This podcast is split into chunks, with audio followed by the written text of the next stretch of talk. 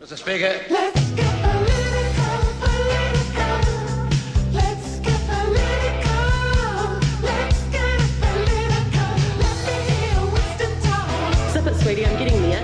Let me hear Winston talk. Absolutely, we always take something away from every meeting we Right, Maureen John. Morena, and on today's political roundup, we'll be looking at the more dark side of politics Jami-Lee Ross versus the National Party, and Saudi Arabia as a rogue state. So, first on Jami-Lee Ross, the ex National MP has declared war against his former party. In an extraordinary press meeting yesterday, the Botany MP accused National leader Simon Bridges of being corrupt.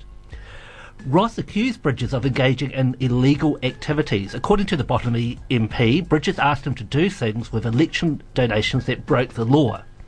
Ross claimed Bridges asked him to collect a 100,000 donation from businessman Yi Kun Zhang in May, which was then split into smaller amounts to hide. So basically, if, if a donation is only um, 15,000, it doesn't have to be officially declared.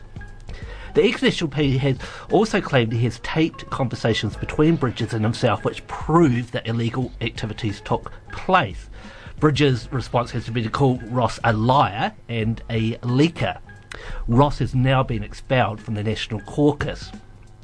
Now, clearly, the National Party is now in crisis mode, and Bridges' handling of the leaker affair has played out very badly for him and his party. If this tape exists that Ross claims he has, this will be at the very least highly embarrassing for the national leader. Bridges is known to talk very nastily in private and uses very strong language.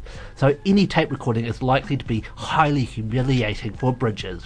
And if the tape does show that Bridges has engaged in illegal activities, then Bridges will be gone as leader. So why has this implosion happened with the nation, with the National Party? One explanation is to say that National is now a party for careerists, uh, rather than being a mass party led by principled political actors. The, Ro- the Ross affair can therefore be analysed in the context of the transformation of National into a party of careerists and opportunists who are constantly jockeying for the advancements in the party. Now on to Saudi Arabia. Evidence is mounting against the Saudi Arabian regime that the disappearance of Saudi journalist Jamal Khashoggi was due to murderous actions by operatives from Saudi Arabia. US President Donald Trump has expressed strong concerns over the alleged murder. However, the president now seems to be downplaying the role of the Saudi leadership in this affair.